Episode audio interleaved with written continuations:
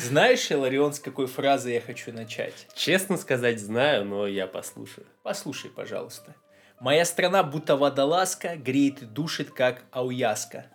Да, я, честно сказать, до сегодняшнего дня эти строки не слышал, но я знаю знаю человека, которых, э, который их написал так отдаленно такой. Это современный русский поэт, один из лучших, кстати. Я бы сказал, да, один из лучших, один из кринжовых, что значит уже один это, из лучших. Это уже показатель это качества, да. Это показатель качества. Причем, причем это не кринжовый, потому что у него не получается. Это человек, который специально э, создает кринж. Это очень весьма, это весьма по-русски. Это такой, знаешь, э, метить, метить туда, где ты уже как бы немножечко проиграл, потому что не то чтобы ты не рассчитываешь на победу, потому что она тебе нахуй не сдалась. Настоящая позиция андердога, настоящая да. позиция абсурдиста, настоящая позиция э, человека, который просто кайфует. Да, э, брат, просто что-то настоящее. Настоящее, вот это, именно. Это, это вот то, то, за что русский человек постоянно вот э, готов лезть в какую-то залупу, что-то стараться, что-то делать, мы всегда ищем что-то настоящее. Нас не удовлетворяют вот эти вот картинки. Почему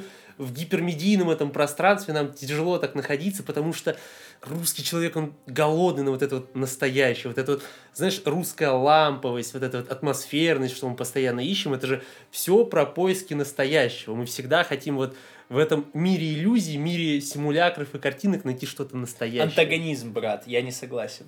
Да? Именно с медиа не согласен. Давай, давай. Я считаю, что русские люди, когда они контактируют с медиа, даже при том, что это симулятор, угу. они охотно хотят верить, что это реальность. Конечно, конечно. Но я считаю, Поэтому то, что... инфо-цыганство так сильно развито да, в России. но я считаю все равно, понимаешь, русский человек не удовлетворится этой картинкой. Ему всегда будет плохо. Он всегда захочет уйти вот э, во что-то более реальное. Он все, всегда интуитивно понимает, что это что-то не то, это, это что-то не так. Сложно сказать. Я считаю, что есть разные типы. Хорошо, хорошо. Давай, давай мы с тобой на этом не согласимся и пройдем немножечко дальше, хорошо, чтобы хорошо. не превращать это подкаст в, в очередной гипермедийный спор. Хорошо, все. Я, я извиняюсь перед не, всеми Не, не, не, не надо, это было круто. Да, это было, это было круто. Ладно, хорошо. Сегодняшний подкаст «Не думайте, братья», не выпуск девятый. Мы будем говорить про Россию. Про наше самое любимое, самое главное вообще. Я иду по улице, лежит снежок, или даже идет снег, и не холодно, не мороз, знаешь, там около нуля, там минус 2, минус 3, ветра нет, и вот это вот хрустит под ногами, и дышать легко, и я вот думаю, вот она, это Россия. Соглашусь, я сейчас смотрю в окно, когда читаю, может быть, Селина, не русского, а может и русского писателя. Как ты думаешь, он русский писатель А вот был? здесь, э, кстати, есть э, повод поговорить. Как раз-таки Селин, можем сказать то, что так как вот э, ты там читал предисловие как раз-таки из замка в замок, точно уже дошел до туда, то, что он, когда сбежал из Парижа, единственное, что он взял с собой, это сумку со своим котом. Это же максимально русский поступок, взять с собой только кота из всех. Когда у тебя столько вещей, столько имущества, ты берешь с собой только кота, потому что это, ре... это то, что реально важно. Любовь русских к котам – это вообще отдельная тема. Это, Я это... думаю, стоит записать подкаст когда-нибудь в будущем, когда мы уже будем очень популярными про котов и русских. Про, про кот... Можно про котов и собак такой, знаешь, антагонизм их. Как точно, да. точно, да. да. Блин, я никогда об этом не думал. Отличная идея, брат. Хорошо. Но говоря о русскости, скажем так, каких-то писателей, то, что мы читаем на русском языке, а, все-таки их делает несколько более русскими тупо за счет перевода, потому что все же а, русский переводчик, э, когда переводит какой-то текст на русский язык, он все равно это немножечко интерпретирует, это все равно какое-то отражение русского человека в этом тексте, оно появляется. И поэтому ты никогда не поймешь, грубо говоря, Селина так, как его понимают французы. Ты его поймешь по-русски. И это тоже небольшой такой вопрос, да, к всей той литературе, что мы читаем. Много западной литературы читаем там, и восточной тоже да, то есть Ницше, Юнгер, там, Миссима, Камю, Селин, это все не русские писатели, с одной стороны, но мы их воспринимаем по-русски, потому что мы вот э, даже, даже банально сам перевод, вот этот словесный, ведь это художественный перевод, это не слово в слово перевод, он вносит вот эту вот э, частичку русского творчества в эту вот в, за, в западную всю эту историю, получается такая некая русская интерпретация текста, и вот это мы уже получаем. Ну, блин, брат, понятно, но все-таки Селин был французом. а Франция Россия братья на века. И вообще, мне кажется, что Франция это колония российская. Колония российская? Ну, кстати, да, кстати, есть такое. Там много русских побывало. Я бы вообще сказал, веке. я сейчас смотрю Гадара иногда, Гадара? французский режиссер. Угу. И там очень много тем про любовь, про измены, про всю эту иррациональное дитя богемы, угу. что угу. называется любовью. Я, кстати, сейчас э, цитировал э, Кармен. Круто, круто. Не я знаю. просто хочу сказать, что люди думали, что я умный. Что ты крутой. Я да. считаю, ты реально крутой. Это было очень по-умному. Я, типа, Кармен, это же, типа, что вообще? Это конфетки такие были, по-моему, сосательные. Да? Что? Да? Ты можешь воспринять как хочешь. Просто Кармен. Да, я, я по-русски это буду воспринимать, знаешь, Хорошо. через свою вот призму вот этого вот мутированного значения, смысла. Я просто хочу подметить, что вопрос любви французский угу. очень схожий, мне кажется, с русским вопросом любви. Ну, я соглашусь. Там очень что... интересные женщины такого фаме фатального склада ума. Потому что я думаю, все-таки, знаешь, э, это богемная тусовка, она общеевропейская, она была плюс-минус какая-то более общная. Особенно, э, как раз-таки ты правильно подметил, русская и французская, да? Немцы, они как-то немножечко в стороне были. Конечно, конечно. Те же самые аристократы русские, они подражали больше французской богеме. Да, да. Да, тут они знали французский язык. Помнишь Достоевского? Да, да, они постоянно на французском Там базаре. Достоевский тоже мне хотел, мне кажется, хотел показаться умным, поэтому стал а, французские слова. А мне кажется, знаешь, это как сейчас, э, это он изображал все-таки таких молодых людей, вот как будто бы наши зумеры, которые используют англицизмы в, своем, в своей речи, да, много, много английских слов, типа я не знаю даже каких, и мне сложно привести. Ну пример. давай я тебе скажу. Да, да. Вот ты когда-нибудь порич ел? Слушай, возможно, ел, просто называл по-другому.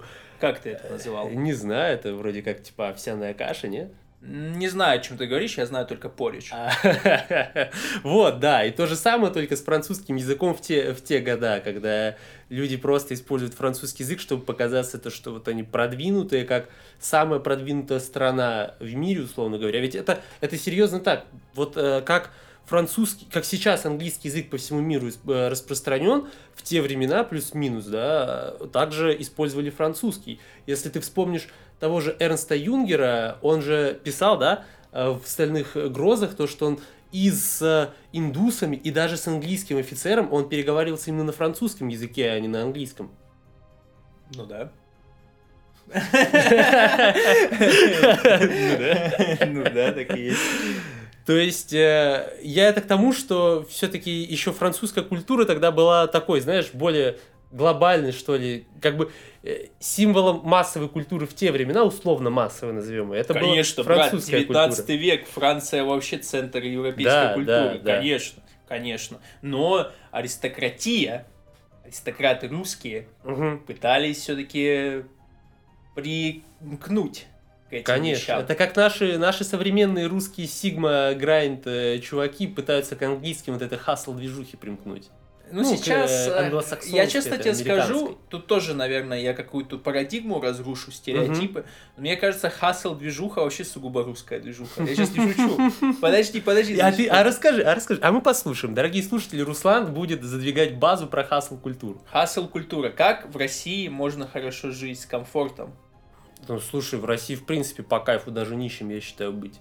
Это своеобразное логос amor fati, я это все понимаю, но все-таки, согласись, смекалочка, адаптация с нашей культурой степных волков, она обязана в тебе присутствовать, чтобы не скукожиться в России. И так всегда было. Посмотри, постоянно тебе нужно адаптироваться, постоянно искать капитал искать мецената, искать э, работу, которая по приколу тебе принесет много денег. Того же Достоевского игрока вспомни. Да, да, а это, а это все, это, да, соглашусь, это такая историческая вообще, э, исторический феномен русской, русской идеи, я бы сказал, исторический феномен русской идеи, когда идея в том, чтобы схитрить, не прогнуться, где-то по знакомству, где-то чисто Кумовство, на хитрости. Конечно, да, конечно. Да, Я, наверное, в этом плане могу прям сравнить с Америкой, угу. Россию, в этом угу. есть что-то похожее. Просто угу. Россия это, наверное, такой темный логос этого хасла. своеобразные, может быть, более реалистично, а что и значит темные. Темная сторона силы, скажем Темная так. сторона силы, соглашусь. А Америка все-таки это романтизировала со светлой стороны. Мгм. Но все-таки, все-таки в России хасл культура всегда присутствовала, трикстерство всегда присутствовало. Всегда нужно было кого-то обойти, обмануть в чем-то. Надо было, надо было договариваться, надо знать, надо знать людей, да, особенно это ярко было выражено, мне кажется, в Советском Союзе, когда деньги как-то отошли на задний план, и тебе, чтобы получить какие-то богатства, скажем так, материальные конкретно, там, да, ты люстры, там, квартиры побольше и так далее, тебе нужно было знать нужных людей, договариваться, приходить, там, говорить, вот, я тебе три палки колбасы, ты мне два стеллажа, туда-сюда, по рукам. Я бы сказал, что просто в Советском Союзе как раз-таки фокус стал э, находиться в социальном капитале. Тебе нужно было сохранять социальный капитал, наращивать его, и тогда тебе будет хорошо. Да, Хотя, давай так скажем честно, ну и до этого было так же. Конечно, конечно. Я просто о том, что хочу добавить, почему это именно ярко видно по Советскому Союзу, потому что появились более жесткие и более грубые рамки. Советский Союз все-таки более такое авторитарное государство с более жестким контролем, и даже в условиях этого контроля русский человек нашел способ э, извернуться, пролезть, проползти, подхитрить где-то как-то, э, развести, скажем так, э, более контролирующий э, аппарат. Это тоже на самом деле сложно достаточно, потому что все-таки Советский Союз состоял не только из э, русских этнических людей. А, А мы не про это, и правильно? что? Нет, ну Но погоди. мы с тобой тоже не этническая Э, русские. Я вообще считаю то, что нужно как-то понять. Я считаю то, что русскоязычный человек, он уже как бы априори в этой культурной среде варится. То есть я считаю, и все советское наследие, в том числе и страны СНГ, э, мы крайне культурно близки. И в этом, в этом суть России, то, что этнически разнообразные люди, да, люди с разным культурным, скажем так, фоном, бэкграундом, как говорят э, в Великобритании, а, они все-таки имеют какую-то все-таки культурную на, над э, вот эту вот более высокую какую-то прослойку, которая создает эту общность. То есть подумай, э, вот даже в рамках одной страны, да, вот условно говоря, русский, татарин, удмурт, там, дагестанец и грузин имеют вот настолько разные народности, да, что их там, ну, если немножечко исключить отсюда э, русский как единственный, который и один язык имеет свой родной, да, то есть у них даже э, первые, скажем так, э, этнические языки, они даже из разных языковых групп, их объединяет как раз-таки вот этот вот русский язык, который над всем этим, который создает какую-то общность. И а, отсюда и получается вот этот, как по мне, феномен России, то, что огромное этническое культурное разнообразие все равно вот в этой какой-то особой надстроечке русской мы объединяемся, и вот у нас есть вот эта вот общая, общая вещь такая чисто русская. Потому что и дагестанец, и татарин, и русский, и удмурт, и грузин, у них всегда есть что-то, после чего они смогут сказать вот так вот, я русский. Вот я сделал это по-русски. Вот у нас в России делают так. Интересная тоже точка зрения. Знаешь, мне кажется, это будет первый наш подкаст, где будет достаточно сложно полностью соглашаться, Конечно. потому что мы обсуждаем Россию. Здесь невозможно согласиться, это, фрагменти- Россия. Это фрагментация высшей степени. Россия, это, понимаешь, тут даже, я считаю, тут сложно согласиться, потому что Россия это какой-то феномен. То есть, и на него всегда, с какой стороны ты не посмотришь, ты всегда будешь видеть разное. Ты представляешь, у нас в одной стране до сих пор живут коммунисты, монархисты и, блядь, не знаю, и Просто простые, традиционалисты, простые, крестьяне, да, все, просто которые кайфуют, все. ростовские люди. и люди, да, и, и они все смотрят на Россию под разным углом, и всегда, всегда у них, они, понимаешь, они даже на протяжении всей истории России могут э, вот просто какую-то проекцию своего взгляда разложить на всю эту историю, географию и так далее. И- Конечно, каждый человек в России геополитик. Да, да, я бы Каждый. даже сказал, каждый человек в России немножечко гений. Немножечко вот это вот над, надчеловеческое есть в каждом русском, и под русским я понимаю не только этнических русских, да, а вообще всех россиян. Понятно. Короче, у тебя позиция, с одной стороны, конструктивизма, то, что язык нас всех объединяет, и Да, мы, да. э, наш разум Э, Да, конструируется. вот, э, да, есть вот у Фридриха Юнгер замечательное эссе «Язык и мышление». Вот, я его как раз-таки не читал, но просто, типа, потому ну, по, на- по знаю, названию, знаю в принципе, слова. Да, да. понятно, о чем там будет. Да, чисто по взгляд. названию можно сказать, типа, ну вот, парни. Возможно, нужно было еще просто предисловие прочитать. тебе. Предисловие, ну да, но я не дошел. Предисловие, не дошел как говорил. Гегель, надо прочитать предисловие и потом рецензии критика. И, в принципе, тогда ты уже книгу И понимаешь. все понятно, да, да. Для обычного человека это уже достаточно. Так что держите лайфхак на этом подкасте, если хотите перед винишкой тян питерской женщиной понтануться в ионотеке. И если вы хотите сказать, что я читал 100 книжек вот на такую тему, на немецкий идеализм, возьмите, почитайте предисловие в библиотеках, потом заходите в интернет, читайте критиканство на эти книги, обзоры, и все. Это все, что вам нужно. Это первый лайфхак на подкасте «Не думайте, братья». Исторический момент. Исторический момент, поэтому, пожалуйста, можете еще перемотать, записать этот лайфхак, с друзьями поделиться, Да, обсудить. обсудить, да, как это будет действовать. В общем, я тебя понял. Я почему не хотела совершенно с тобой соглашаться, потому что все-таки вот ты говорил про русскость, вот Мгм. эту всю. Мгм. Но есть люди, я их видел и в Америке, я, они присутствуют и здесь, которые имеют какой-то э, куколдизм в себе, может Мгм. быть. Они отрицают в себе это, эту русскость. А, все эти этнические группы, которые уезжают в ту же самую Америку, опять же, Ну, если в Израиле, да, я знаю, ре- репатриация. Ну да, можно сказать, это одно и то же. Ну и про эти этнические группы Да. сейчас. Ну, не совсем. Не совсем. Я, я, Я- сейчас я понимаю, на полном ладно. серьезе. Да, хорошо, да. На полном серьезе хочу сказать вот что. Люди, которые уезжают, например, в Америку, они все-таки начинают вспоминать свои корни, то что у них э, есть корни с Таджикистана, Узбекистана, Украины, Белоруссии, и есть такая какая-то уже, можно сказать, даже вражда. То есть Мгм. они вспоминают, что вот эти все ко- колонизаторы русские и тому подобное. Я это встречал просто лично, когда находился в Америке. И некоторые люди просто очень сильно это отрицают. Хотя, опять же, они выросли на русском языке, они Мгм. все знают русский язык. Опять же, повторяю, что я, например, несмотря на то, что совершенно не поддерживаю тех же правочков, монархистов, э, националистов, которые здесь находятся в Петербурге, я считаю, что они совершенно двигаются не в ту сторону, они держатся за прошлое, они очень сильно держатся за прошлое. Я понимаю, что если вы хотите подчеркнуть какие-то достоинства культурные той же России, и мы не будем здесь спорить, что они все-таки, к сожалению, пока что только в прошлом присутствуют именно мировые, тот же Достоевский, который, наверное, сильнее повлиял на Запад, чем на Россию. А, Мы понимаем, что Чайковские, оперы, балеты, да, это все-таки проекты прошлых времен. Их нужно знать, их нужно помнить, их стоит уважать. Но сейчас, сейчас, все-таки с культурной точки зрения, никаких движений прям таких вот, знаешь, ядреных нет. Есть движения, где в digital пространстве достаточно много русских, это правда, мы это все понимаем, но они все-таки находятся в этосе западном в большинстве своем, они играют на западные деньги. При этом не инвестируя эти деньги обратно в Мгм, наш мгм.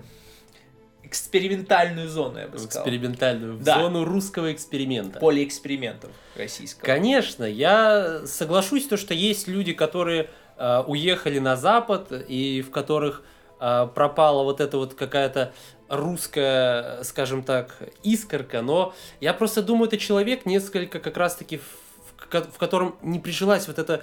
Понимаешь, я почему сказал, что это над? Вот это вот русское над у них заменено на американское э, надстроечка. То есть у них нет вот этого русского э, объединяющего пространства, которое бы условно объединило э, узбека, русского и там дагестанца вместе в одну группу. У них э, условно говоря, у них другая надстройка, которая объединяет узбека, там, англосакса и мексиканца в одну группу. У них а, американская надстройка, у них вот это вот а, лого с другой империи, скажем так. Поэтому, конечно, у них отторжение к России появляется, и такое, такое бывает, такое бывает. Ну, это то есть... достаточно арабский логос на самом деле, потому что они просто ищут нового господина. Конечно, конечно. А если бы они остались в России, просто да, они отно- относятся к этому как к господам, а узбеки, которые остаются в России и, скажем так, не говорят о каком-то колониализме и так далее, это люди, которые э, не в рабской позиции, они в позиции человека более такого, знаешь, они в товарищеской, в партнерской позиции. Это,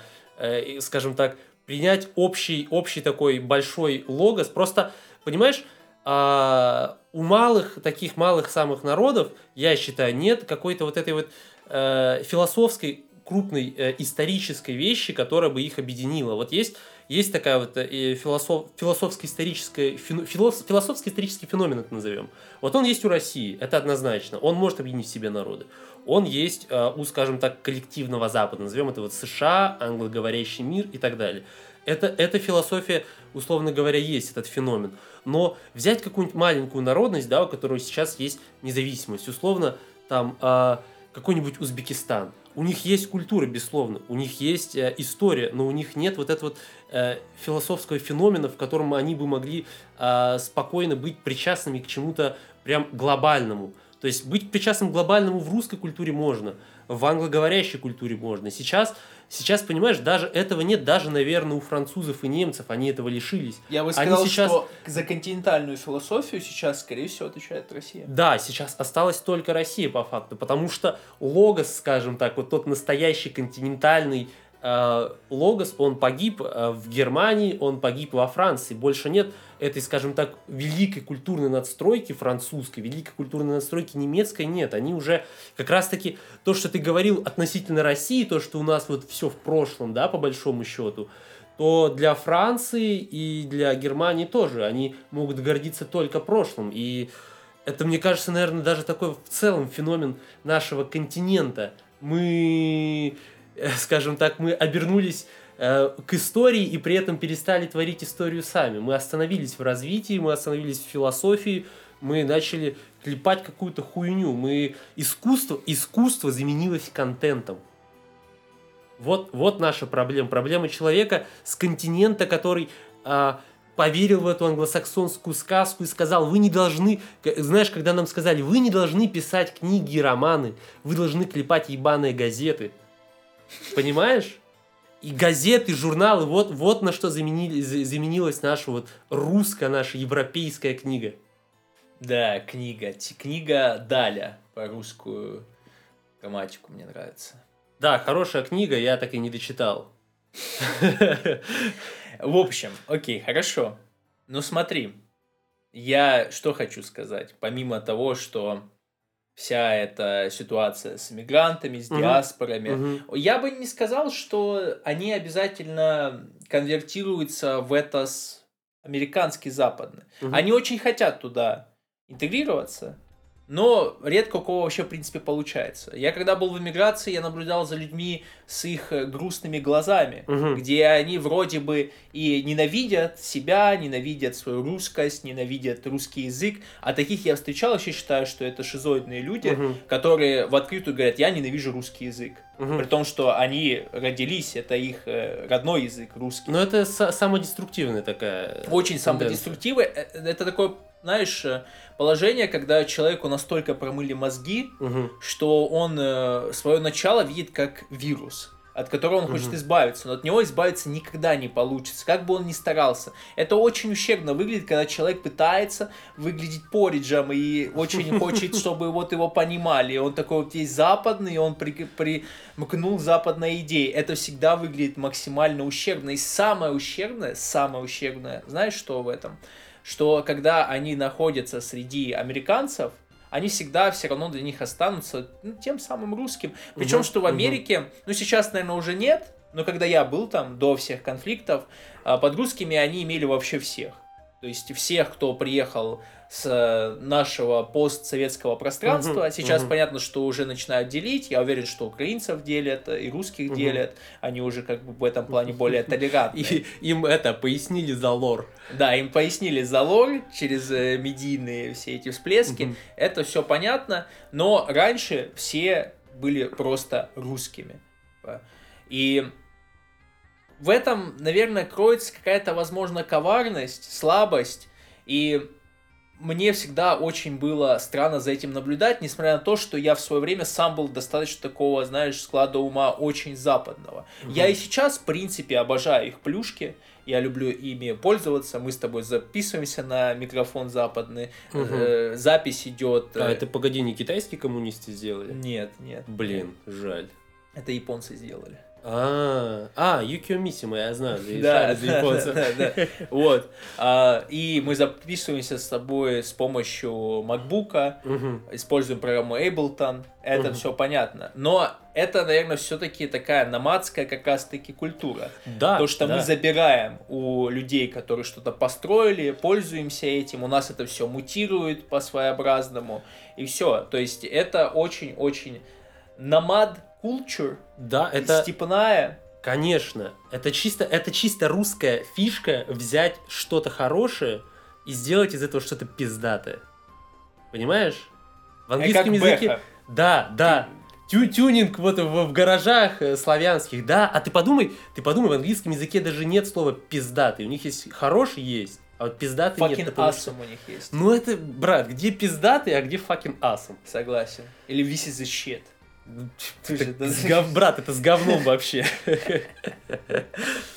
И- Вот. Ага. Да, и это, эта трансформация произошла как раз-таки вот, это опять же русский феномен. Это пространство Россия, в котором смешались идеи оседлой жизни, да, то, что у нас были там славянские племена какие-то существовали спокойно, и потом пришли монголы, и они все равно, они часть своей культуры вот этой а, степной, они привнесли, монголы как раз-таки были, мне кажется, такие первые именно степные, степные чуваки в России, которые э, показали, что такое кочевничество. Они показали то, что они пришли в Россию, они забрали пиздатых ремесленников, там женщин туда-сюда. И русский человек это увидел и подумал, я же могу так же. Это, это, это первый, я считаю, первый кочевнический опыт русского человека. И дальше, дальше так все и продолжается. На Западе что-то изобретают, мы делаем это еще лучше, мы это усовершенствуем. На Западе, на Востоке появляется какая-то культурная вещь, мы ее адаптируем, мы делаем ее по-русски, мы делаем ее реально хорошо. Это чисто русская фишка. Но, с одной стороны, да, мы делаем лучше, но бывают вещи, которые мы, конечно, извращаем. Да, Мы в мы основном что-то- извращаем, брат. Да, ну, не-не, я скажу, бывает, бывает. Мы в Я... основном извращаем, не- надо. Мы с тобой, даже наш подкаст извращает все эти мысли, которые мы читаем. Да, не, да ну нет, ну не, мы как раз таки, мы как раз таки вносим в них русскую А идею в чем прикол? А смотри, а извращение я не говорю, что что-то плохое. Я говорю, как А. интересное что-то, понимаешь? В этом же есть искусство. А, мы вносим, Представляешь, вносим, вносим насколько... изюминку. Конечно, это есть искусство, брат. Мгм. Это прям настоящее искусство, когда ты извращаешь какую-то вещь, деконструирующую. Быть художником значит быть русским. Тоже верно. Тоже верно. Те западные люди, которые все-таки у них по- нашелся, нашлось это серое вещество в уме, Мгм, мгм. чтобы расследовать Российскую империю, Так. российские всякие плюшки, они сами удивляются, насколько много у нас культуры и искусства. Они приходят в Эрмитаж, они просто не понимают, как такое вообще возможно. Да, да, это было еще, я, знаешь, читал, я чисто из интереса исторического читал мемуары нацистских захватчиков, и там э, люди писали, как они не то чтобы разочаровывались, они удивлялись, то, что им э, их пропаганда говорит то, что русские это какие-то неотесанные дикари и так далее. Они говорят, мы там заходим в деревню глухую, а там, грубо говоря, там восьмилетние девочки Достоевского читают, там э, люди какие-то культурно продвинутые, они очень сильно удивлялись, насколько эта картинка, их шаблон рвался, когда они думают, что они захватывают страну. Э, то, что вокруг них партизаны, дикари, какие-то обезьяны, а вокруг них партизаны, дикари, которые читают такое высокое искусство и так культурно обогащаются.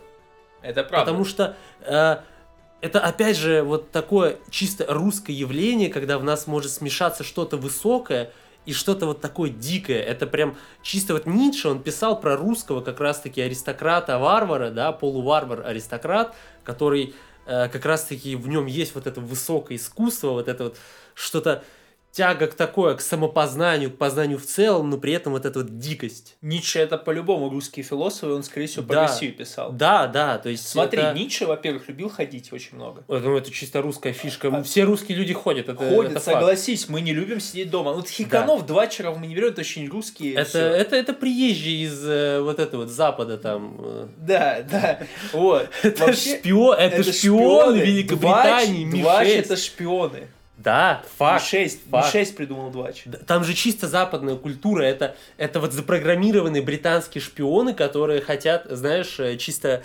э, они как раз-таки пытаются вернуться в свою вот эту западную культуру, поэтому они какую-то себе среду чисто про западную создали, где люди не гуляют. Не гуляют, а просто переписываются. Письмо, письмо, почта. Кто изобрел почту? Честно, не знаю. Я тоже, но наверняка где-то на Западе. Скорее всего. А потом мы это дело извратили. Скорее всего, потому что письменность, вот эти всякие... Да, да, а мы Гутенберг, это дело извратили и сделали нормальным, чтобы какой-то мужик ходил с этими письмами и разносил их. А в Британии, наверное, не сами доставлялись как-то. Не знаю. Голуби, лошади, Голуби. собаки специально обученные. Да, да, да. Блин, интересно, конечно, интересная мысль. В Да, общем, Но я ты э, про, Ницше. про Ницше, почему он про русских писал, про ходьбу мы начали. во-первых, ходьбу. Он постоянно любил быть в движении. Еще Да. это его успокаивало. Мы тоже любим с тобой гулять. А Россия, Россия это хаос. Знаешь, брауновское, брауновское движение, хаотичное движение молекул, хаотичное движение русских. Это, это наше... Энтропия да, тоже это получается. проявление нашей хаотичности. Да, да. В общем, Ницше любил гулять, как Да. русский человек. Как русский человек гулял. Правда, он в Альпах гулял, но Ну, слушай, Альпы тоже весьма по-русски выглядят. Как Суворов. А Суворов что, по, Альфам- по, по, по Альпам не гулял разве? честно говоря, не знаю. Он прошел, прошел через Альпы. Ты знаешь, да? Конечно, Это факт? Это факт. Ладно, хорошо. Я ли что-то новое сам узнал. В общем, Ницше, он любил ходить. Он очень много писал, как ты сказал, про варваров, аристократов, власть, что вредно для меня, вредно по своей сущности. Опять же, русский человек что делает, который живой, который живой, в котором есть витализм. Он хочет получить власть, он всегда говорит, вот это мне нравится, это хорошо, поэтому Россия это поле экспериментов. Мы Мгм. все пытаемся навязать свою идеологию. Ну, не все, опять же говорю, вот топовые Самые, чуваки. самые русские из Самые русских. русские, да, они стремятся к власти, в, в ком есть жизнь. Вот если человек, мужчина, подмечу, Ну, если конечно, мужчина, если человек мужчина. хотя сейчас, конечно, с нашим э, современным миром и женщины трансформируются, играют тоже в борьбу за власть. И, кстати говоря, в России, если так подумать, э, это одна из немногих стран, где и женщины имели власть такую достаточно сильную. Причем, верно подметить будет, исторически у них была такая особая женская власть. То есть, если говорить то, что сейчас условно происходит на Западе, и что веет с Запада, опять же, в Россию, скажем так, э, э, кольцом вот этим вот, то получается, что на Западе всегда же- женщина, когда исторически начала получать власть, это была чисто мужская власть. Это мужская власть в исполнении женщины. А в России именно вот такая вот эта женская мудрость, женская хитрость, то есть была именно по-женски э, вот реализована женская власть. Она была более женственная, она не была э, реализованной через женщину мужской механикой. Тоже так думаю. В общем, в общем Мы про Ницше, да, Да, говорим. мы про Почему Ницше. он русский? Он гулял и писал про власть. Про власть. Мы на Он- власти остановились. Мы на власти остановили. Россия это реально место, где каждый может на самом деле своими окольными путями получить власть. Не власть через демократию, а именно как Ницше писал. Вот еще назови мне другую страну, куда приезжали какие-то прусские чуваки, додики, да? Ну ладно, не додики. Вот согласись, Россия, в принципе, если брать историю, я, например, очень плохо знаю историю, но я все равно буду сейчас жонглировать этими фактами. Конечно, так и надо. Вот. Можешь, если даже фальсифицировать немножко. Хорошо. при- приукрасить. Но смотри, смотри, в Россию приезжали со Скандинавии, Мгм, в Россию приезжали с Пруссии мгм. и становились здесь э, царями, полководцами, лидерами страны и тому подобное. Лидерами мнений, я бы даже Лидером сказал. Таких стран немного, где какой-то иноземный объект да, приходит да, сюда да. и полностью захватывает власть. Его все слушают, ему все отдаются. Да, да, это русский феномен. Если даже мы берем Советский Союз, опять же, берем нашего дорогого товарища, Ну, да, но все-таки товарищ, он вырос в Российской империи, он все-таки в русском государстве родился. Советский Союз не совсем такое адекватное, как по мне, сравнение. Ладно, хорошо, но все же, я считаю, что Россия, она дает даже людям извне Ну, получить да, власть. да. Просто немногие понимают, что эта власть, она очень как раз-таки нитшанская. Именно ты должен быть живым, ты должен прям стремиться, ты должен готовым быть к тому, что тебя просто убьют. Да, да, Просто, очень по-русски. просто убьют. Конечно, Ну все. конечно. Вот, Ну, это, это очень дикое, так, дикое стремление к власти, можно сказать, животное. Да, да, это что-то, знаешь, настолько живое при этом, да, такое, что реально вдохновляет, когда ты читаешь даже просто про людей, которые как-то по- получили власть в России, думаешь, вау, как круто, как они это сделали. Это, это не то, что там, не знаю, где-нибудь в США президент ебать избрался, круто, чувак. Пацаны просто на бумажках что-то накалякали, выкинули в урну. Вы понимаете, знаете, что такое урна? Это место для мусора. Человек избрался через ведро с, с мусором, буквально с искаляканными какими-то измазанными э, бумажками. А в России путь к власти это всегда какая-то движуха. Ты, ты Движуха- прав. Это не романтичная движуха. Это, это более такая, это варварская движуха. это варварская, наша, это не наша. рома- это там Вы- нет вообще романтики. Дорогие, дорогие слушатели, вы не поймите нас неправильно. Когда мы говорим варварски, мы не подразумеваем что-то негативное. Мы говорим варварски, мы подразумеваем реально максимально что-то такое крутое, правильное и то, что, то, что надо. Понимаете? Мы не говорим о том, что вот мы там дикие, мы варвары, наша культура какая-то отстала. Нет. Не, Наша культура, нет. наоборот, потому продвинутая, потому что она варварская. Мы потому э, настолько много вообще русской культуры в себя взяла, потому что мы как раз-таки, как мы повторили, более такой э, кочевнический логос имеем. Мы можем присвоить себе чу- чужие культурные явления, присвоить себе чужие технологии, чужое имущество. Вы, вы вдумайтесь, в России есть даже спецслужбы, которые занимаются научно-технической разведкой. Мы даже технологии до сих пор, до сих пор не все технологии полностью сами разрабатываем, а мы иногда а очень-очень организованно мы просто берем и забираем. Мы говорим, извините, чуваки, но это теперь русское. Да, да, так и есть. Так и есть. В общем, Россия это действительно ничанский логос. Здесь тут не выживают слабые люди. Россия это не про слабых. Это не про слабых. Либо вы уходите в логос 2 начинаете смотреть мемы, писать песни в стиле пон- постпанк, а, про то, как все плохо, про то, как э, вы тоскуете и тому подобное. Либо вы идете и забираете себе власть. Я не говорю про власть всемогущую, я говорю Нет, просто даже... власть, да. Да, эту власть мы, мы, конечно, уважаем. У Вот. нас более широкое представление У власти. нас более широкое представление власти, у нас больше представление о том, что в вашем мирке, как у вас иерархия идет. В общем, достаточно всегда здесь нужно из-за этого адаптироваться, как я уже говорил. Конечно. Постоянно конечно. нужно думать головой, и зато, зато, как говорится, при деньгах в России, Мгм. при какой-то славе, ты вообще чувствуешь себя как король. Конечно, я даже больше скажу, в России даже не обязательно иметь деньги, чтобы прям реально кайфовать. Ты подумай, условно, сходить в реально пиздатую баню стоит ну, 3000 рублей, и ты прям можешь кайфовать, чем мы сегодня займемся после этого подкаста, потому что мы максимально по-русски будем проводить время. Насколько мы знаем, римляне украли у русских идею бани, да, в древнем Ри- мире, Риме. А, какая Да. разница. А, а, это, это просто... Вот, ты, ты вот жил в, в США 6 лет, да? Я, я вот честно признаюсь, э, дорогие слушатели, я 6 лет жил в России. Но можешь... Я так, чисто к слову тоже добавлю. мгм. Но вот можешь рассказать, был ли вот такой опыт в США, чтобы люди реально за 3000 рублей, да, переводя там на американские э, деньги, это сколько там, типа 150 баксов условно? Ты чё? Что дофига сказал? 50 баксов. Ну, давай скажем, на тот момент 50 баксов. 50 баксов на тот момент. Было ли такое, чтобы кто-то за 50 баксов в США мог так покайфовать? Я, честно тебе скажу, я вообще редко кайфовал в Америке за любые деньги, которые у меня были. У меня были моменты, когда я мог позволить себе потратить побольше. Были Мгм. моменты, когда я вообще ничего не мог позволить себе потратить. Но тот кайф, э, который мы сегодня получим, который я вообще, в принципе, получаю каждый раз, когда мы куда-нибудь ходим, я никогда там не получал. Да, и мне даже за эти слова не платит государство. Честно скажу. Э, Просто говорю как есть, потому что мне, в принципе, пофигу, я аристократ, я просто говорю, что думаю. И правда, правда, я э, такого кайфа не получал в Америке. Я получал в Америке кайф от тех мест, которые не совсем сильно тронуты человеком, будь это Мгм. природа, в первую Мгм. очередь. Да, безусловно. Э, Из того, что тронуло человечество, конечно, дороги, широкие дороги, где можно покайфовать, гиперскорость набрать и Мгм, тому мгм, подобное. мгм.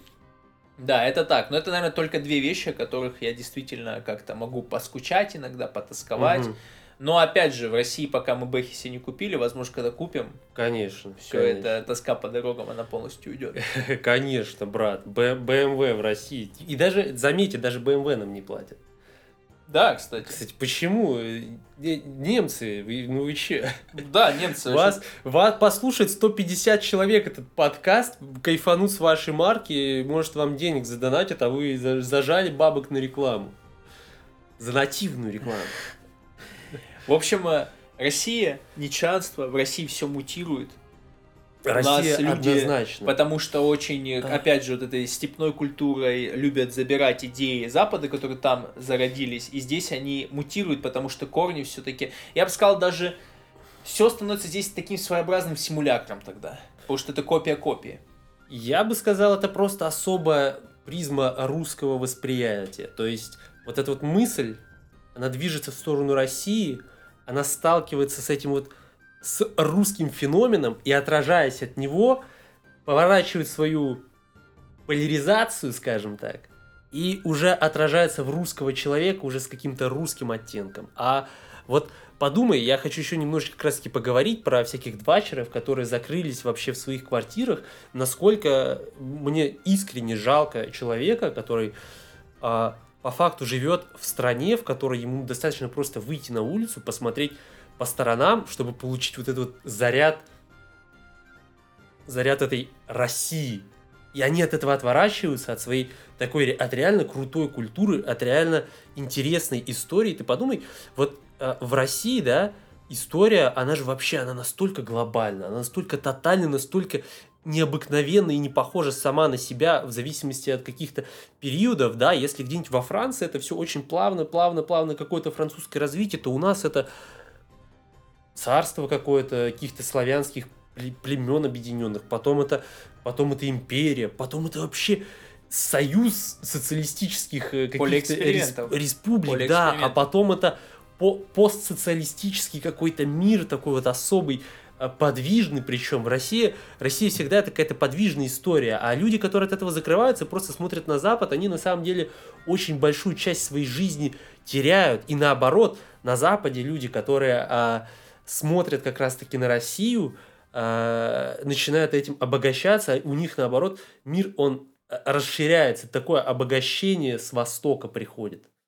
Это правда. Я когда разговаривал с людьми, которые интересуются, как я уже говорил, русской культурой, угу. они, правда, обогащаются. Но я хочу подметить, что, к сожалению, из-за того, что Россия тоже, как я уже сказал, поле экспериментов, угу. здесь нужно понимать, что это ее и минус. В каком плане? Когда какой-нибудь двачер выходит из э, своей квартиры, к сожалению, часто он видит э, раз, разруху, э, старые советские многоэтажки, хрущевки и тому подобное. И, к сожалению, к сожалению, для того, чтобы дойти до этой сути, которую ты говоришь, здесь нужно включить смекалочку и понимать, что вообще происходит. Понимать. Здесь нужно, приходится подумать. Конечно. Потому что, во-первых, Россия, э, ее красота, которую достаточно сложно, на первый взгляд, заметить, и именно поэтому она проигрывает во всех медийных движухах, в большинстве угу. своем. Понятно, что угу есть вещи, которые сразу цепляют, будь то русские женщины, конечно, э, конечно. какие-нибудь кичевые на самом деле моменты,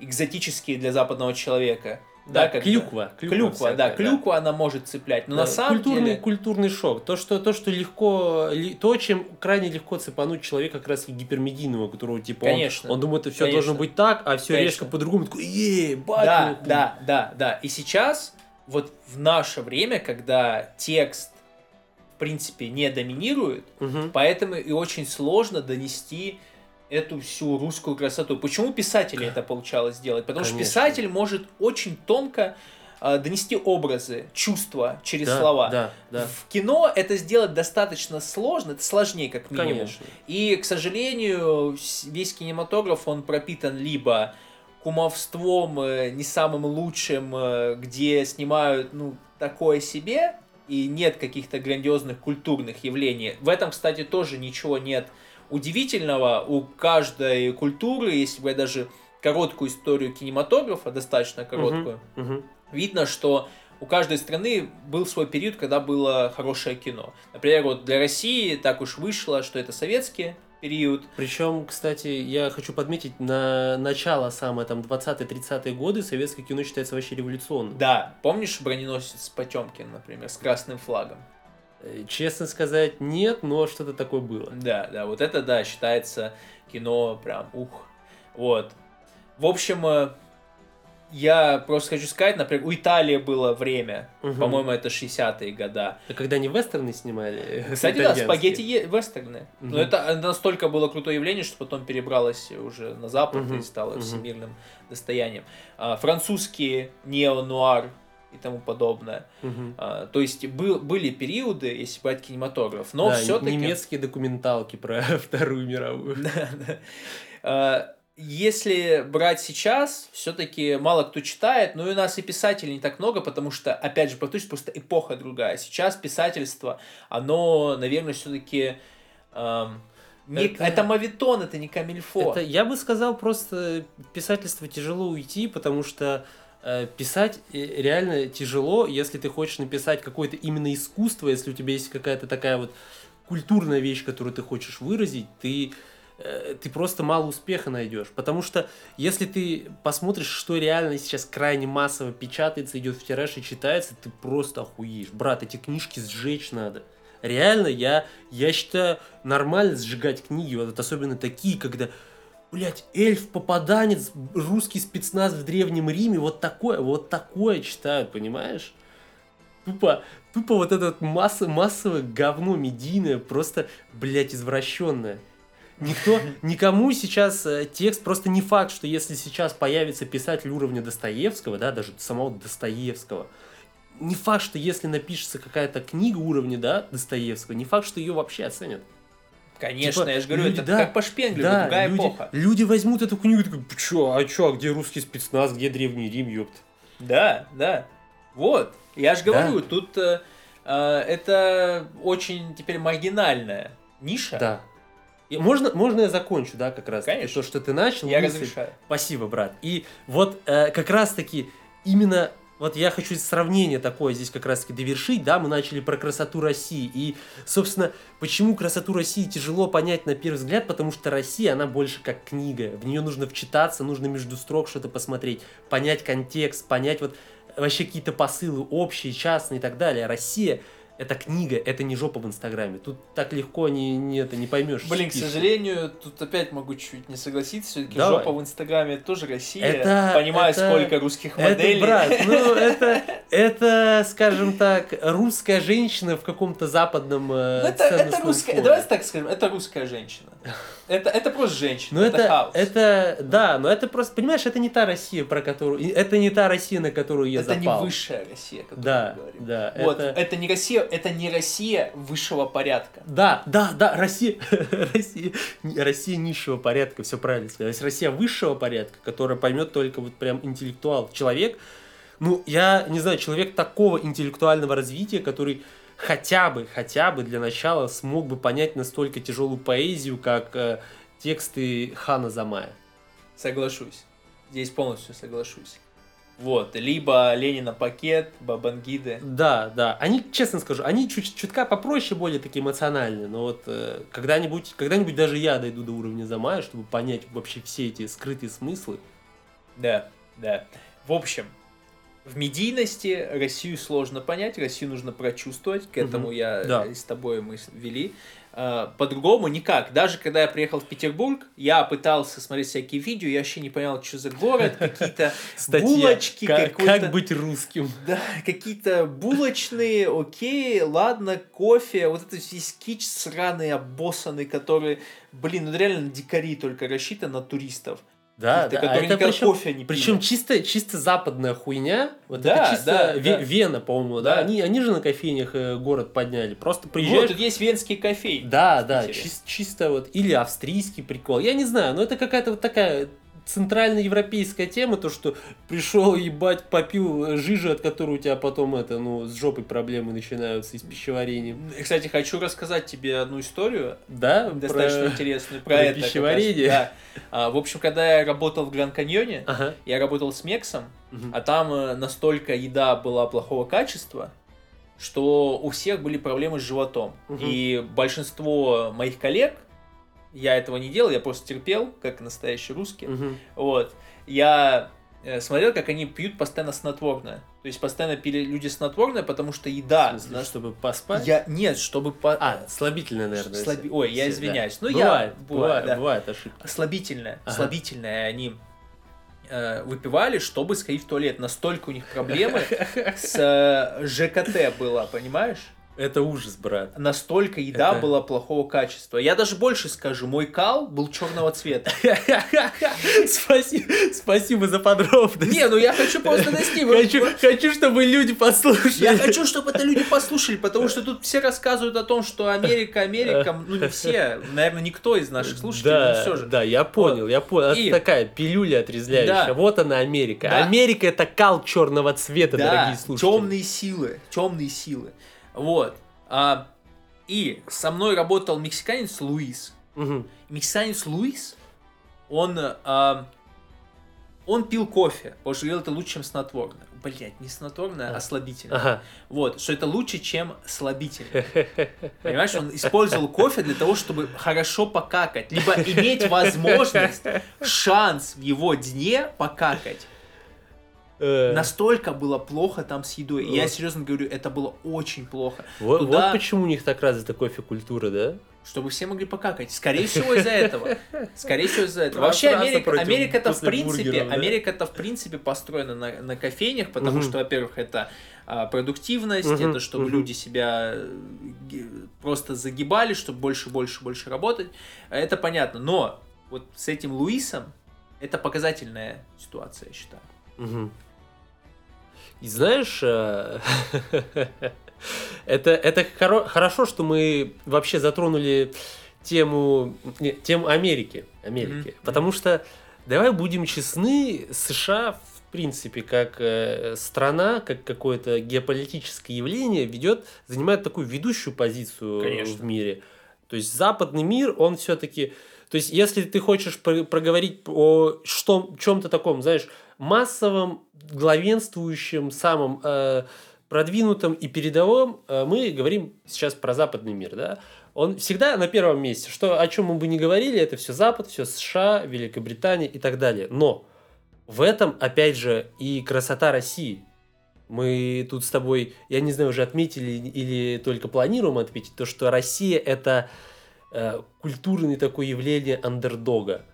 То есть мы всегда, мы именно то, что андердог, мы не в позиции именно догоняющего, а мы в позиции более такого, со стороны явления. Мы в андеграунде, и нам нравится Да, в да, андеграунде, да, и мы не старались, то есть мы, конечно, мы старались в какое-то время, наши даже исторически, мы все эти холо- холодная война, вот эта вот э, борьба за европейскую гегемонию, это все было в истории России, но все равно даже тогда Россия была аутсайдером.